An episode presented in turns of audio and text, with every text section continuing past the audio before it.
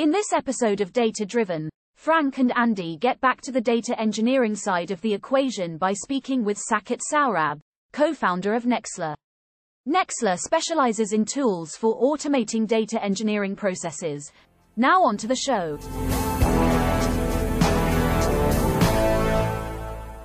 Hello and welcome to Data Driven, the podcast where we explore the emerging fields of data science, machine learning, and of course, the ever present data engineering. This is um, season seven that we're now in, and we are welcoming. Uh, Andy is shaking his head if you're not watching the video. It is hard to believe that we hit season seven seasons, but by the time this is launched, you probably have heard our one or two shows where we did kind of delve in deep. So you're probably tired of hearing us bang on about that. So, um, so I, I I really like kind of kicking off this first guest uh, interview uh, for season seven with um, a, a, a Saket Saurabh, uh, who runs who's co-founder and CEO of a company called Nexla, whose tagline is automation for data engineering. And if there's anything we've heard about in the last say six to ten months, it's all been automation this, automation that, whether it's ChatGPT or any other kind of um, low code, no code automation's all the rage. Um, and uh, he also, unlike uh, like a uh, very much like a previous guest, has a cool vendor tag from Gartner. So we're going to talk to uh, that. Welcome to the show, Saket. Thank you, Frank, and thank you, Andy. Good to be here. Um, so very fascinated about um, kind of your story in the virtual green room. We were talking about, you know, you, you used to write Linux drivers for video card manufacturers and we we we we spent a few minutes on um, waxing poetic about um, how easy Linux has become. Um, so, what exactly uh, um, what exactly does automation for data engineering mean to you? I think let's start there. Yeah, I think uh, when we look at um, enterprises and companies out there with a lot more data, with a lot more people who need to use data, there are two ways you can achieve scale. One is through automation, and the other is through collaboration. And automation or achieving scale through automation means that the tasks that we do today, can they be automated? Can they become more intelligent? So for example, if I had to create a data pipeline and I have to connect to a data system and read the data, process it, maybe transform that, push the data somewhere, let's say it takes me, you know, four weeks or six weeks to write that code, test it, QA, take, take it to production. Automation would basically mean that can a lot of these these things be done automatically and faster? So can i for example not have to write a connector? It can get auto generated there right? Can i not have to write you know test uh, or, or, or, error conditions and check for them, them? Because the system can look at the data, understand its properties, and say, oh, this would be a good validation for this type of data, for example. Or if I had to um, you know, process or run the same pipeline, but now the data volume has grown 10x. I don't have to go and do a whole bunch of engineering to to manage that scale. The system can understand, oh, the scale is increasing. Uh, my bottleneck is in this part of the processing. Let me allocate more containers to that and just let it run smoothly. So automation is a lot about doing the same task that we do, but doing that, um, you know, faster. Why? Because something can figure out certain tasks, do it for us, you know create more reliability create more repeatability create better performance without us having to do that manual work. So when we go back into automation for data engineering and we understand that there is so much data engineering work to do i think it's almost impossible for for the data engineers out there to just support all that demand that they have. Automation for them is um, is like something that helps them and supports them. And it's like you know um, a lot of easy use cases can be done automatically and quickly and a lot of difficult use cases can have big chunks uh, you know taken care of in various aspects. So that's kind of where that direction is and automation is one of the key parts to that scale. Okay. Interesting. Yeah.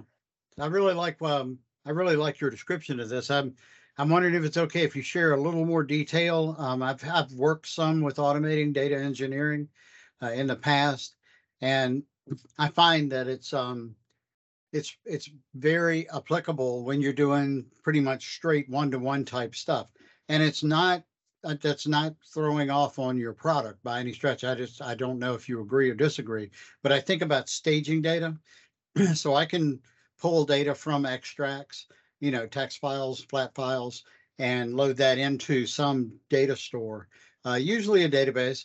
And once I get it there, I find a couple of things are true. And I may not pull it from an extract, I may pull it from the system of record. I want to get in, get the data, and get out with doing as little harm as possible, stealing as little cycles. But once I get my copy of it, then I can start applying rules, looking for um, you know opportunities to apply strong data types and the like. Um, and automation really works well there. Did your product? Uh, I'm, I'm assuming does that and does that part well.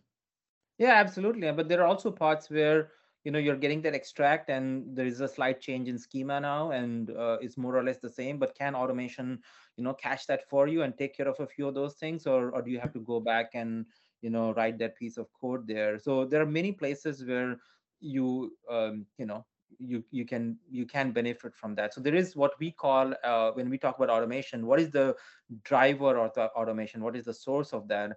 And we put that on uh, an, an aspect of applying intelligence to the metadata so when we okay. look at the data and we understand that the metadata is actually things like the schema or you know, I have a price attribute in my extract, but this is the behavior of that attribute. This is how it looks like. These are the characteristics. And based on that metadata, can I apply a validation rule to it?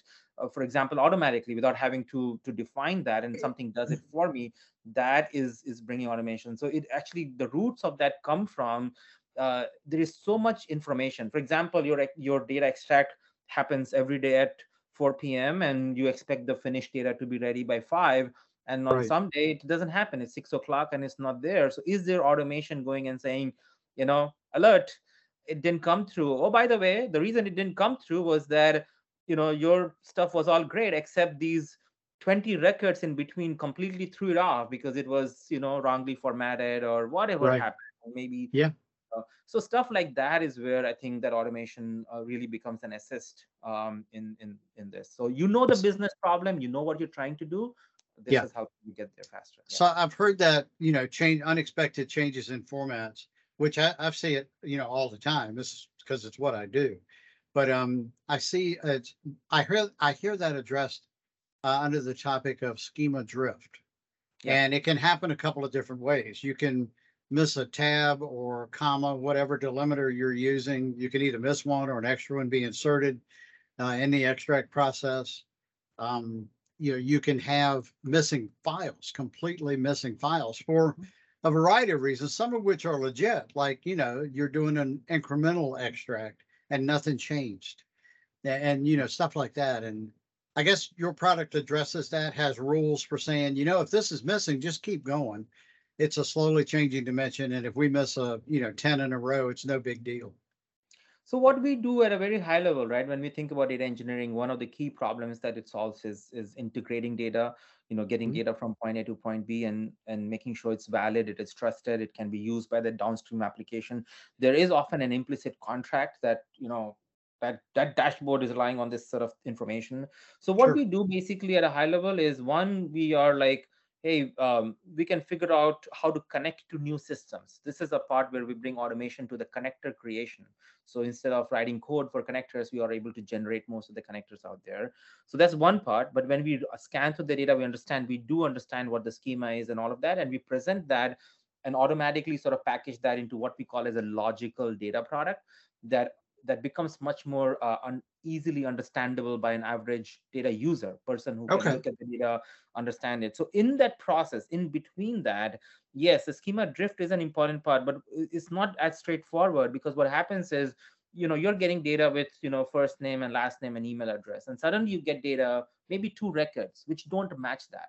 Right. is that an error? Is that a change? Is that an evolution? You know you got first name last name email address and now you're also getting phone number. Well it's a sparse schema potentially and it's a drift in schema. Well does it break the downstream contract you know uh, because something got renamed or does it just simply add to that? So there, is, there are a few of those aspects. We do cover all of those uh, by sort of uh, saying that um, when i uh, you know when i connect to a data system i'm going to present that data in a certain sort of a data product view is we call it a logical data product. So okay. we say here's a logical data product. This is all all that is these are the characteristics and stuff and you decide what you want to do with it and how you want to use it. But once you have a consumer for a data product then it sort of implicitly creates that contract and we sort of keep track of that. Um, and and there's some uh, some interesting concepts that we do there, which is you can take a data product and create some derivatives out of that. So you can say I have the I have an orders or transactions and it has credit card number. I'll mask it and I have an order ID and I'll look up the items from a different entity and now I have a new data product which is enriched and which is maybe more PII safe. So some interesting Yeah. to that. You know what I like about that is we we think about um, tools that visualize lineage, Atlas and Mhm. Purview and tools like that. But those are very reactive, even though you know both Atlas and uh, Microsoft's implementation of that uh, Purview uh, introduce automatic scans, automated scans. So and they manage schema drift to a certain extent. You you you know this if you've tried to if you've ever tried to code a tool to react to schema drift, then you know how complex that is. And I, I can't wait to see large language models integrated into that process because I suspect it'll do a much better job of managing that than trying to guess at, you know, what this data type should be and such. But what I hear you describing in your contract sounds like a proactive uh, piece to that where you meet with your, your client and you say, yeah, here's our, you know, whatever you want to call it, our data dictionary, what have you, of all of our source data and our fields and columns and, you know, fields, columns, uh, metadata for all of that. And then you're saying it's, you know, these particular fields are important because they're used downstream in these dozen reports at the very end of the process. But what you're saying is if another related field was to show up in that list, then you're going to be able to make a, um, an educated guess at whether that's schema drift or whether it's additional attributes. Is that, is that what I'm understanding? We make an educated guess about is this a one-off thing and we should treat it as an error? Hmm. You know, hey, this record is an error. It didn't actually meet certain criteria, or this is a change that is showing up. And the way you do that is you observe that data over a certain period of time to to make the determination. And we do a certain level of uh, drift analysis. And, and if the drift is very significant, then what we do is we today actually uh, do not go and make assumptions on behalf, behalf of the cons- the user. We actually create a notification and saying we saw a significant change, and we think this might be a new data product that we have detected. So we are Right. connected to a source. We're looking at the schemas and stuff, and we're saying, here's a data product. That data product is, you know, transactions, and this is what it looks like. Oh, some Sure. new thing came here and whatnot. But then at some point, we may say, hey, this is looks significantly different. Would you like to consider this as a new entity? And then it sort of notifies the user and lets them do that. I think when building automation, at least my understanding is that's very important to understand um, you know when to make a reasonable assumption and when to actually let the user decide but even Gotcha. creating that workflow is a big value add because this is stuff that actually would have gotten missed maybe for a few days uh, but you are getting notified about that upfront so you know we try Right. and be maybe a little bit more conservative if anything about uh, making assumptions on behalf of the customer or the user because you go wrong and it you know it's just not uh, it's not fun at all yeah I, I really like that. No, that's interesting. And I see you've been around. You've been around. Uh, your company's been around a, about seven years. yeah Um, what has changed in those seven years? Because I think seven years ago, AI was not on the top of everyone's lips. Obviously, I think certainly since ChatGPT came out, right? It's it's it's a big part of the conversation. Have you also seen kind of the data engineering world be kind of touched by AI? Um, and if so, how? Uh, not as much, but I think it is getting there. So when we started uh, very early, you know, as you said, you know, seven years ago, we had actually come in with a very, um, uh, the question when starting the company was, do we want to build an AI or a machine learning company? Because actually in 2016, it was hot, it was hype. There was a lot of like, oh, this is going to change the world. You know, always the hype is ahead of the reality, and it took a while before you know things like um, you know llm came around and generative ai is starting to succeed but even otherwise there are a lot of other ai initiatives that are still figuring their way out but we were very clear that we want to build the technology for the users of data we want to focus on use users of data we won't be um, um, and allow the user of data to get the data wherever they need and, and do whatever they want to do with it in whatever tool they want to do it so we came with that approach uh, because we said that the user of data is not going to be necessarily very uh, um, um, expert in a data system. So there's expertise right. in data, which is I understand what the data is, and there's expertise in data systems, which is what the more engineering side. We said the data user will not be an expert in data. So if you have a lot more variety of data that's coming, how do they use it? We'll create an abstraction. We'll create an abstraction that will give them a clean, consistent view of data, no matter where it comes from. So now you're like, I don't care if the data was a stream or API or JSON or document or whatever. I have something consistent to work with. So we went in and looked at metadata and started to apply metadata intelligence to create that. I would say that when we were doing it, a lot of people early on were like, why are you doing that? Why not just create like this straightforward thing that everybody does? What has changed for us is in the last two years or so, our approach of creating this logical entity around data and using that started to catch on with the concept of data products. So where we were initially struggling to say, what does this mean and why is it valuable? Has suddenly become like, oh, it makes so much sense that you guys have done it this way. So, so that has certainly changed. I think that application of intelligence to the metadata itself to make data tasks themselves more automated is is is a very valid use case. Um, the generative models are doing quite well in things like, can you generate a description for this data? If this data looks like this, you know, um, uh, there's also been uh, some really interesting stuff in terms of generating code as far as data engineering is concerned. Hey, can you generate code um, you know, that reads it up from here and pushes it out there? So I think there is that happening as well. So there's a lot of I think um, places, um, you know, transforming data, for example, if the data looks like this and it has to become like that, can we figure out what is the logic in between? So I think uh, I would say that it's good that we're moving in that direction um, because I believe that the number of things to do is so massive that some yeah. degree of automation is essential. I, I totally agree. And I was just scrolling. So apologies, Frank. I, I oh, was no just worries. scrolling around on uh, Nexla.com and looking at your data operations. And I, I love first. I want to commend you for Nexsets. That's a that's a cool play. And um, some of the the fields that you cover here, you know, I've in in my career, you know, I've been doing this for a long time. I'm old, uh, Saket. So, but uh, continuous metadata intelligence caught my eye. Mm-hmm. That is that is a very cool concept, and I've done what you describe here. Sounds like some stuff that I've done, but that's a cool, much cooler name. so, continuous metadata CMI that just rolls off the tongue. Oh, and I, great! You know, Thank the idea, the automated error management and quarantine. I'm just kind of going from the bottom up here on the page for data operations. Those are those are just key pieces of functionality that you know time and time again data warehouse uh, etl includes something like that. But everybody's rolling it you know from scratch uh, you know and, and this is this is just very cool. I love this idea of abstracting that out. And um, i'm not uh, i'm just going to throw this out there. I'm going to be signing up for a demo. I want to see more Oh, absolutely. You're very welcome for that. And I think the other problem that we that it helped us solve, as I said, you know, there are two ways to get scale in enterprise. One is through automation, and the other is through collaboration. Yeah. So by creating this abstracted entity, we were able to say, hey, this is a lot more easy to understand. It has access control.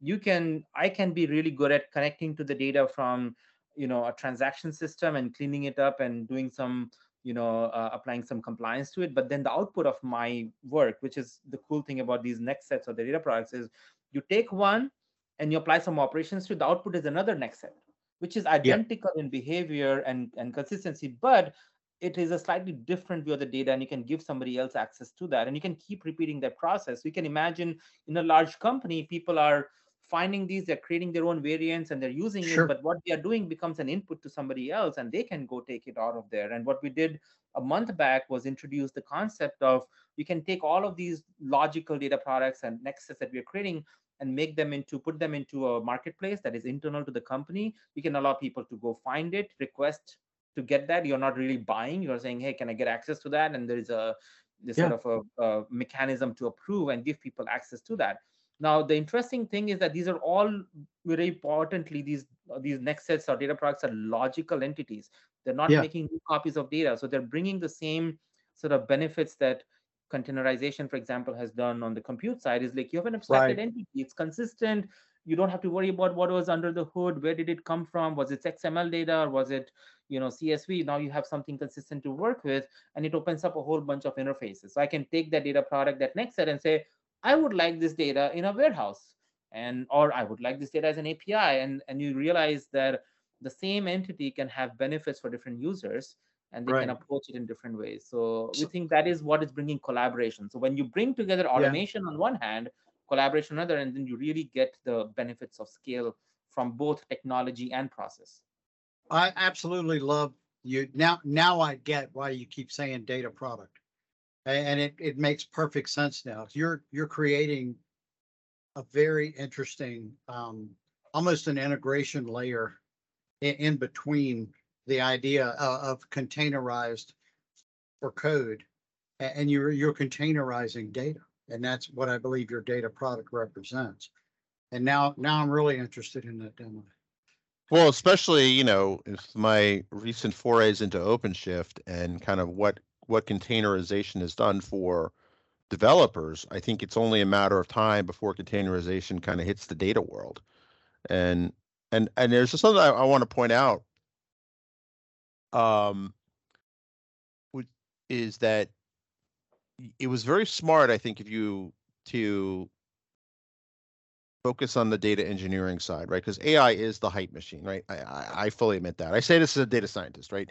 Um, but one of the things that we've kind of discovered, um, both Andy and I, and in in both our professional careers, is that you know data scientists will tend to brush aside the the simple basics of you know they they it's five words right first you get the data or first we got the data right behind that is months of work. It's orders of magnitude of work. In fact, one of the spiels I have um, uh, now is kind of like you know, it's the idea of rock stars and roadies, right? And for every rock star, there's a uh, there's an army of roadies uh, that set up the lights, the you know move the chairs around and take set up the equipment and manage the sound. So I think that the data engineering, I think, is is one of those things that I think is not.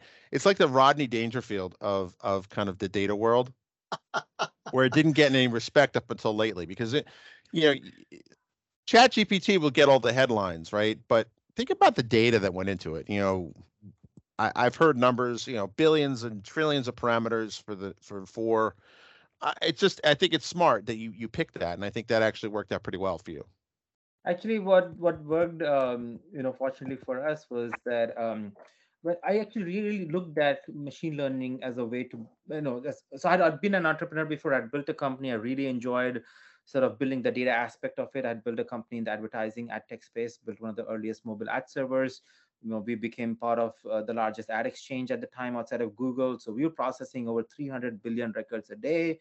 And you know, my co-founder here was running that infrastructure, and we're like, you know, at some level, I'll be candid, I didn't really enjoy being in advertising, but I did like the sort of data challenges over there. So we were looking to figure out like what is the next because we had taken that company public and all that stuff and we moved on. I was like, okay, what what is the next thing you want to work on? And I really seriously looked at building something because machine learning and AI was hot topic even in 2015, 16. But when I looked at it, I understood that at some level, it is so specific to that business and that company and that problem that almost becomes consultative. And I was like, how do you Mm. platform it? It's hard to platform because even two, you can take two retail companies and they're solving maybe the same problem of recommending products to people and their models will be very different and what you do there is not easily translatable. So Right. i i hesitated for that reason and when i look back in hindsight almost some of the major companies that came out on machine learning ultimately when you look deeper into it they're large professional services organizations under the hood. And and that's what gave us gave us a hesitation. I'm more of an engineer. I like to build a platform and you know make it once and let people use it and the data engineering part of it is what looked like uh, like that thing. But um, i don't know if you have read this paper called the hidden um, debt in machine learning systems. It's a google paper and it actually talks about uh, there's a very cool diagram in there if you, i don't know if you can screen share here but um uh, but actually uh, is a diagram which shows that in all these different boxes this, there's a tiny box called machine learning and there's huge boxes around it which are all essentially data. Uh, i think it's a 2016 paper if i'm not Okay. mistaken. I'm Um, looking it up. Yeah hidden technical debt in machine learning systems is the paper and um, the there's a diagram on the third page um, which uh, which shows that. But it is uh, it is interesting that you know even at that time people who were working on these things um, were were seeing the same uh, you know pattern. Mm. Okay.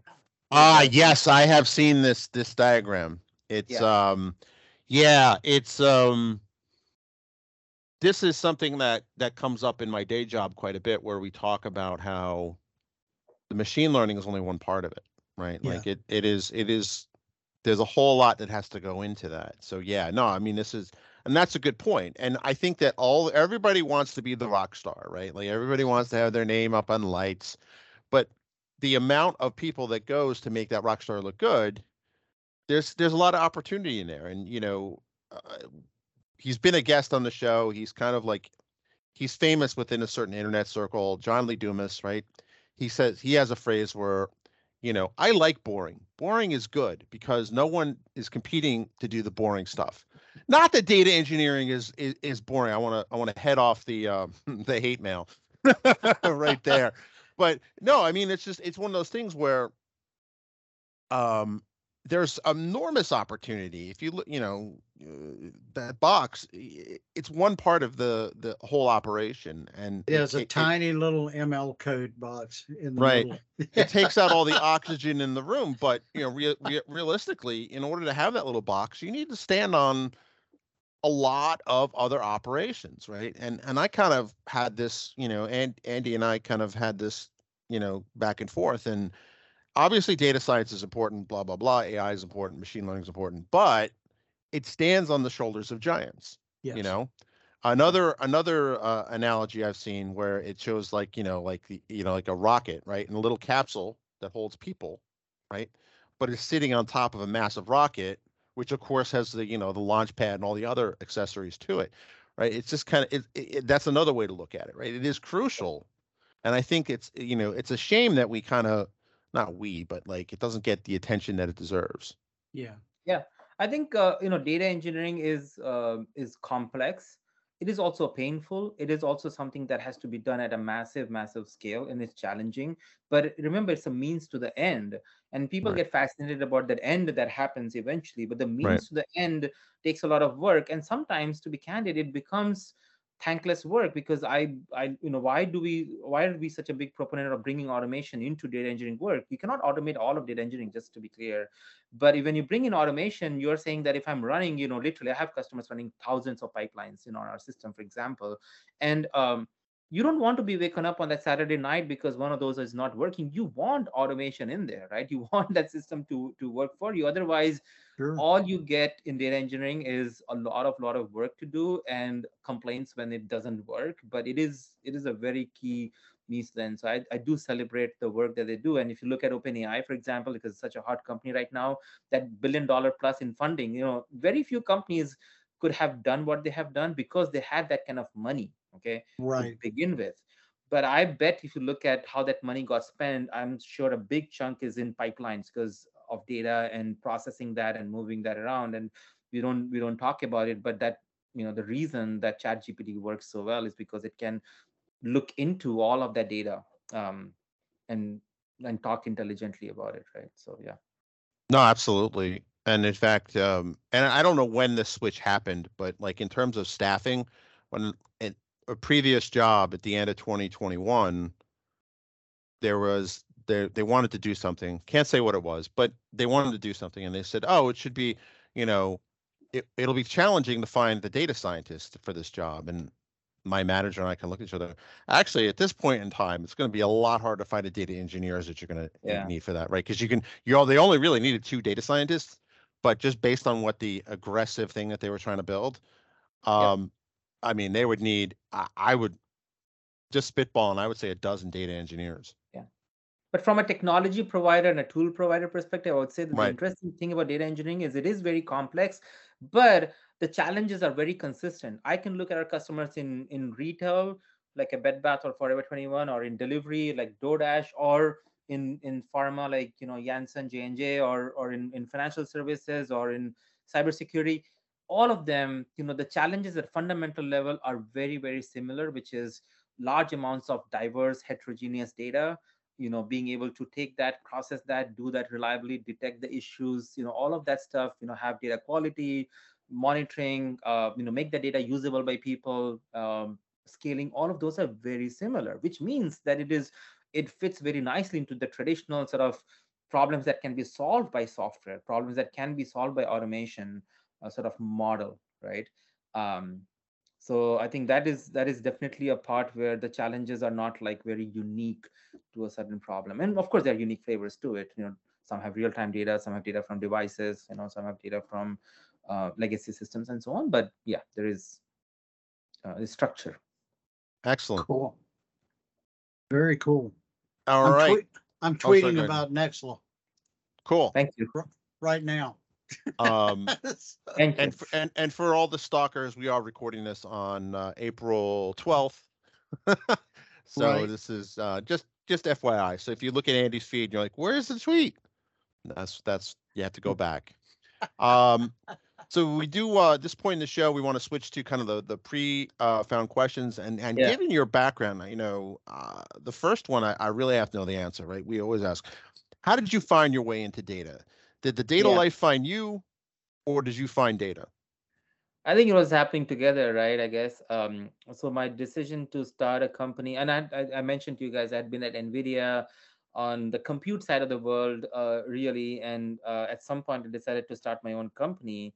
And when I was looking to do that in 2009, I was like, where do I go build, you know, um, a platform, if you will? And I felt that at the time in 2009, apps were new, and I'm going to build a monetization platform for app developers in the mobile space um, that whole approach uh, about building something around ad servers and one of the early ad servers in the mobile space you know you realize that it's a very very data driven world in advertising and and there's a reason why a lot of the data innovation i would say if you trace its roots come from advertising whether it was yahoo whether it was google whether it was facebook. What what was what were these guys doing with data in the first place? They were dealing with a huge number of people visiting those pages and clicking on those ads and they had to really figure out how to show the performance and say which ad should you spend more money in? Where should you not? And, and a lot of machine learning systems that we built early on back in 2011 12 actually were for that purpose. Yeah. you know we ran one of the largest ad auction systems at the time and if you're running an automated ad auction with 15 billion auctions happening for you know and 300 billion bids on that uh, you have a lot of data but you can also figure out that hey based on certain patterns i can you know um, decide who to invite for an auction. I can decide what the floor price should be. And and those were all machine learning systems. So i ended up actually building this advertising um, technology and system in in those days to solve that developer problem of like i'm building apps how do i how do i monetize it? But realizing that a whole chunk of it was data. And uh, and this was a lot of the data stuff that we did was pre kafka uh, even you know when big data hadoop was relatively early at the time. So the technologies were limited uh, did a lot of homegrown stuff at the time but realized that um, this is a massive problem and i think uh, we i know data and i sort of met in that time but i'm coming from this compute line i'm building uh, software for embedded systems where you are trained to squeeze every single you know kilobyte and every single ounce of performance in some of these systems. Like i mentioned i was building software for the playstation 3 when i was at nvidia. And and you come from that mindset of high performance you know squeezing the most of the system and you see the data challenges and i thought that, you know it, it sort of intersected nicely for me in sort of a developer or a product approach. Um, and then we said well more people need to be using data. That's where the world is headed. Everybody is going to become a data user. I could see my you know second grade kid at the time and and they do simple survey in the class like and they created a histogram. I'm like okay everybody's going to be data data user. How do we really get there? You know not Right. everybody's going to be technical and engineer. So that is kind of where my um, sort of direct experience in the data world started to happen is like we want to solve that problem. We want to make it possible for anybody to use data. And what is standing in their way is that data is complex it's everywhere it is hard to work with. Only developers are able to do that. So we're going to automate that. We're going to bring that and present that data to this user and they'll be able to use it wherever they want. And that was the driver for me. Wow. That's, uh, that's fascinating, uh, Saket. Uh, our next question is, uh, what's your favorite part of your current job? I think it's uh, the uh, the CEO job and the co-founder job is uh, is a new challenge i would say every day. And um all sorts of unexpected things. I'm still a very product person at heart so it's like you know the those things are always fun to look at. But um i would say no no day is similar to the last one is the best part of it. I mean i think about a month back all of a sudden we were like oh the bank that we are banking with is going under and what do you do Oh, that, right? Oh my that story? goodness, know, yes. and and and did, did i go in or did any of those ceos go in on that thursday or friday morning to say oh this is what i'm going to do i'm going to spend the whole weekend figuring out if we have any money as a company or we're out uh, all of a sudden and you know the rug pulled underneath us so i think that's that's the challenge but that's also the fun. I mean you know of of this particular role uh, i do Yeah. enjoy the part that we are doing some very very cool stuff in data. And uh, the number one source of satisfaction for me is when our customers come to us and say uh, uh, you know um, this user of ours in this you know pharma industry. They're like you know what? This data that we're doing using with you guys it was processing in multiple hours and now it happens in nine minutes. I was like wow My that's amazing goodness. And uh, and when i hear those kind of stories i'm like okay we are actually delivering value i don't know how to make a medicine uh, or a medical device but these guys who know how to do that we are somehow enabling them to do their job better and that is Wow. i think ultimately the satisfaction of the work right Very cool. interesting. So we have a ca- three um, complete the sentences, and the Mhm. first one is when I'm not working, I enjoy blank. So many things um, i i love road biking i do that a lot right now but i'm also uh, i love snowboarding and um, yeah a bunch of a- activities i don't do flying anymore actively but that's another one i would do but yeah Nice. Very cool. Our next uh, complete the sentence. I think the coolest thing in technology today is blank. I I would have to say that you know generative AI is certainly one of the coolest things out there. I think I'm still trying to understand from a technical engineering perspective, like the ins and outs of it. But it is it is fascinating. It is also scary to be honest. So I wouldn't Yeah. deny that either. okay. Well, you know, it's funny you mentioned that because I was I was thinking on that earlier today even. And um the whole idea, the the moving parts. You know, when you start thinking about the image generation, just take a subset. Mhm. And um you think about what goes into that. You describe something. So it has to understand what you describe. And that has that LLM component to it, right? Mhm. And then it, it interprets that in such a way and then you know probably tokenizes it and then it generates this image and as i was reading a blurb uh, a quote from someone at nvidia today. And Mhm. that's what kind of got me uh, down got me off doing billable work mind you and uh running down the uh, rabbit hole. And the guy uh, the guy i think it was a guy from nvidia and if it wasn't then i apologize but it was a, a person at nvidia who made this statement that we're not rendering we're, we're approaching that point where we're no longer rendering the uh, pixels.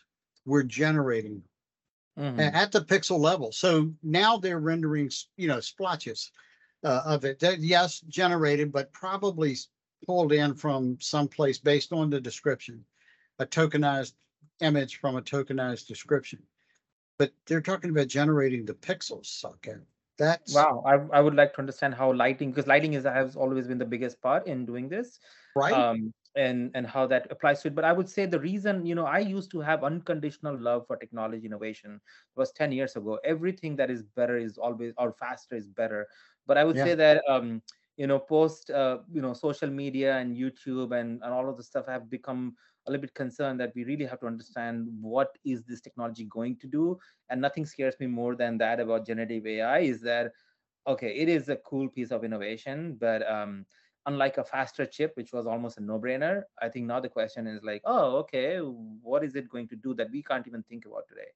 Yeah, Yeah. I, I'm with you, and I get the hesitancy and you know the uh, thinking part of our population calling for a moratorium, kind of a six month pause. I, I- knowing what I know about geeks and engineers, even knowing what I know about me, that's not going to happen. I just I found a quote. It's from um, digitalnative.substack.com, and uh, here's here's a quote from it. It's in a talk with Sequoia last week NVIDIA CEO, Jensen Huang, said every single pixel will be generated soon, not rendered, generated. And that was from, I think, the at the time of this recording, it's either the latest from Digital Native or next to the latest. So I just Wow. agree with Jensen. He's a very smart guy and he knows the stuff better than anybody out there. So if he's Yeah. saying it, I believe it. Okay. yeah, but isn't that isn't that people? I, I don't know if everybody gets how big of a leap that is. You know, to go from what we were doing before uh, to generating pixels. That's a I, don't- I don't know. I may- maybe I'm making too much out of it, but it boggles my mind. At least the game logic and stuff is going there. I was reading something about how they put like these AI agents in the game in this paper that came out, I think two or three days back, and and they they figured out to do a Valentine's Day party in there and invite people and all that sort of social mechanics were happening in that sort of generative way. So they're not pre-programming these. Um, Goodness. I don't know if you saw that, but that was, that was also sort of crazy fascinating because when it means to game development and the gaming experience, you can have a truly a sort of a multi-plot storyline of any sort, and you don't know what everybody's game experience is going to do different. I mean, there was a thing at a time when you would code those things and make people have a different experience. But yeah, Right. Yeah. One more, one more thing, and then we'll shut up. Have you you remember that Black Mirror episode where the lady's social score was uh, just crashing as she went to some gathering, and by the time she got there, she couldn't get in because she didn't have a high enough social score. Uh, it's, it's like we're we're getting to more and more to that point. All right, in some Frank. I pla- ju- in, in some places of the world that already exists. oh, is it? Okay. Um. um, but I'll let you ask um, your next fill in the blank. I'm sorry. I took sure no this is it's all good stuff. I mean this is what that's what makes this podcast i mean dare i say it makes this podcast look cool but that's what makes this field interesting right? It not it's not just about the bits anymore right? It's Yeah, not so yeah. it's about there's social connotations now. Like you know i used to also be you know, like unquestioned fan of technology. It makes everything better. It's going to solve the problems and here we are you know some 10 years later it's like oh, we actually created a whole bunch of new problems. Um and you know it's kind of you know i don't know is that is that maturity you know i'm 10 years older or is that kind of you know the state of the the, the technology that, that that we have created? Uh, i don't know i'll, I'll let I'll, I'll let the philosophers debate that one right I think it's evolution because we went from building the basic infrastructure, which is like chips and compute and stuff, and those things are are Mhm. but we didn't see that end application to the level that we are seeing now. So it's you know better building technology, bricks, cement, all that is good. But suddenly cities are built that look crazy and and whatever, and you're like, oh, is that what we're trying to do here? So I think there's um yeah, it's just applying technology to every kind of problem. Yeah. Yeah, no, absolutely. All right, and our third and final Yeah. complete the sentence. Uh, I look forward to the day when I can use technology to blank. Oh, um, I think I'm I'm on a that I would say like the self-driving car. I think it would save me a good bu- bunch of time if it really becomes reliable. I don't know if I'll trust it, but yeah. You know, why is it that all the engineers are suspicious of self-driving cars?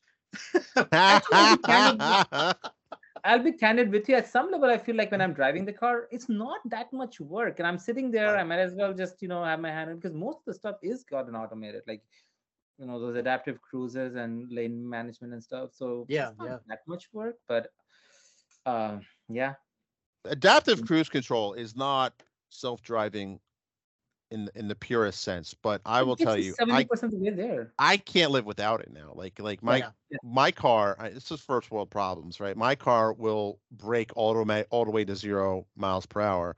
My wife's car will stop at around 22 miles per hour. So Mm. when I'm stuck in a traffic jam in my car, I wouldn't say it's no big deal, but you know, I can just kind of sit back and let the car handle the braking.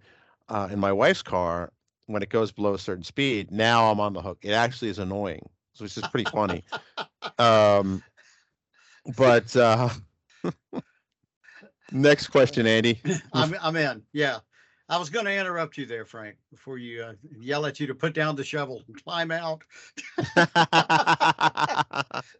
um, share something different about yourself, Saket, but we remind our our uh, interviewees that uh, it's a family podcast, so we want to Yeah. keep our clean ratings.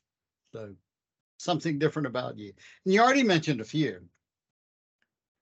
Yeah, I mean, I'm, you know, uh, from a family perspective, I mean, I'm a dad of three kids, you know, two boys who are um, 13 and 10, and a daughter who is six. And, you know, it's, uh, there is definitely uh, a joy to seeing all of that happen. So, yeah, Yeah. I mean, I'm, I'm a pretty regular individual in that way, um, but definitely um, bitten by the the desire to build and i'm like i see a problem i have to solve it and that's kind of what landed me in this entrepreneur boat okay Yeah, that's awesome. Awesome. And um, the next question, although technically speaking, it's out of order, so I need to fix that. Uh, Audible sponsors the data driven. Do you do you do audiobooks? Uh, and if so, can you recommend uh, a good one? And if you don't do audiobooks, uh, any any book recommendation will do. i i do actually love them. That's where the driving part comes in right? I mean that's the way to uh, to make the most of your driving time is to be um you know listening into a book. Um i do a lot of technical stuff actually.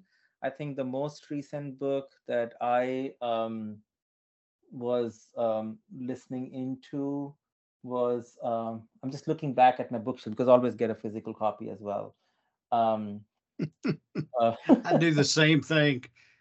yeah um uh, i think my most recent book that i really enjoyed was um um i think the book called sapiens i don't know if you have read that. Yes. Oh, I've heard of that. Right. Yeah. Yeah. yeah it was an older book but um yeah i i got to it more recently so yeah I've got it, haven't read it yet. Um, that author wrote something else that I read. Um, was it the Guns, Germs, and Steel or something like that? Was that? that was a different author author. yeah it It is is a, it different is uh, oh that's an amazing book it's a difficult Yeah. read though i would say that's why It audiobooks is. are great. we can sit back and listen to it yeah Crank that dude up to one point two five and let it go. Yeah, exactly. exactly. I actually just finished um The Wolf of Wall Street, the abridged Oh. abridged desi- version, and like I'd seen the movie, and I I, I follow a lot of the other things that, that Jordan Belfort had kind of done, but you know, after listening to the story, there's a lot that didn't make it into the movie, and the impression I'm left with was truth really is stranger than fiction. I think they left those. I think they. I think they they they didn't put some of that stuff in because it just no one would have believed it. You know, like and and if you've seen the movie, it's a pretty wild story anyway. So there's like Yeah. even crazier stuff in there. Oh my goodness. So yeah, so it's hard to imagine. so there's a imagine. there's a second edition of the Black Swan out. Oh um, really? Yeah, it's got a few extra stuff in it. Uh, uh, there's uh, definitely a, an appendix, I think, a brand new appendix at the end where he talks about implications and applications. But um, there's new stuff all the way, even in the introduction. He um, he added some Nassim uh, Nicholas Taleb, and um, the first, I believe, the first book of his Incerto. So um, very interesting, you know, listening to that. Yeah. Um, I, so- I have to pick up the new uh the new Black Swan. That'll be interesting. yeah, you know as a product person i actually love also uh, listening to a lot of these um, books on the business side of things so i was listening to this book called um, I think the ultimate sales machine um, uh, you know maybe a, a few a couple of months back and what i really enjoyed was that you know while you're listening to these books in the car and you have this free time which is so hard to get by the way these days is that Yeah. it actually triggers gives me that space to think about things that and and reconstruct my ideas and thoughts so most of the ideas that i get about maybe writing a blog post and stuff like that happen typically in the car listening to something that triggers some idea in my head and and do that because otherwise the whole day is like you know meetings and chasing stuff and whatever so sure. Yeah. Awesome. No, that's a good um no, that's a good point. Like it's interesting how it always good to stretch your brain because our brain is pretty much I mean, I I'm not physically fit, but you know, I know my brain I like to think my brain is at least, you know, like it's just good to kind of I, I get a lot out of just walking around or driving and kind of thinking about things and listening to books that are kind of outside my norm, right? Which is probably why I picked up The Wolf of Wall Street because like I'd I've been doing so many technical books and kind of sales books, and I was like, oh, you know, let me let me check that out. So, But do you um, that sometimes you know reading something or you know listening to something in one context which is completely different suddenly starts connecting to all the stuff that we are doing like day to day and it's yeah Yeah. no, absolutely. Yeah, totally get that. Well, cool. Um, so with that, um, is there's uh, any uh, anything uh, where people can find you? I know at nexla.com. Yeah, uh, nexla.com and on LinkedIn, actually, I do, I do engage with a lot of folks in conversations over there as well. Excellent. Um, Awesome. Well, thank you for being on the show, and we'll let Bailey wrap us up. Now that was some show. Is it me or are the shows getting better? It could be my bias that leads me to say that, but I figured I would ask to get more input. After all, what's an AI without good input and a feedback loop? Speaking of feedback, have you checked out Data Driven Magazine yet?